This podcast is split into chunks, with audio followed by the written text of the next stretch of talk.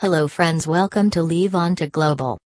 Today's podcast topic is the process of liver transplant.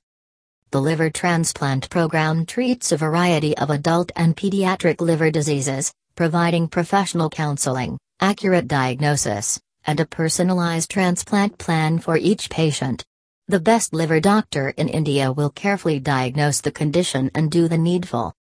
Each patient's treatment plan is created specifically for them in the liver hospital in India.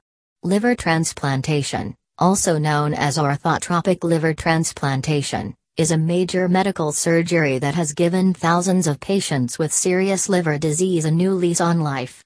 The key baseline work of Thomas Starzl in Chicago and Boston, where the original LT techniques were investigated in dogs, launched a study on the prospect of liver transplantation, LT, before the 1960s. Starzl attempted the first human LT in Denver in 1963, but it was not successful until 1967.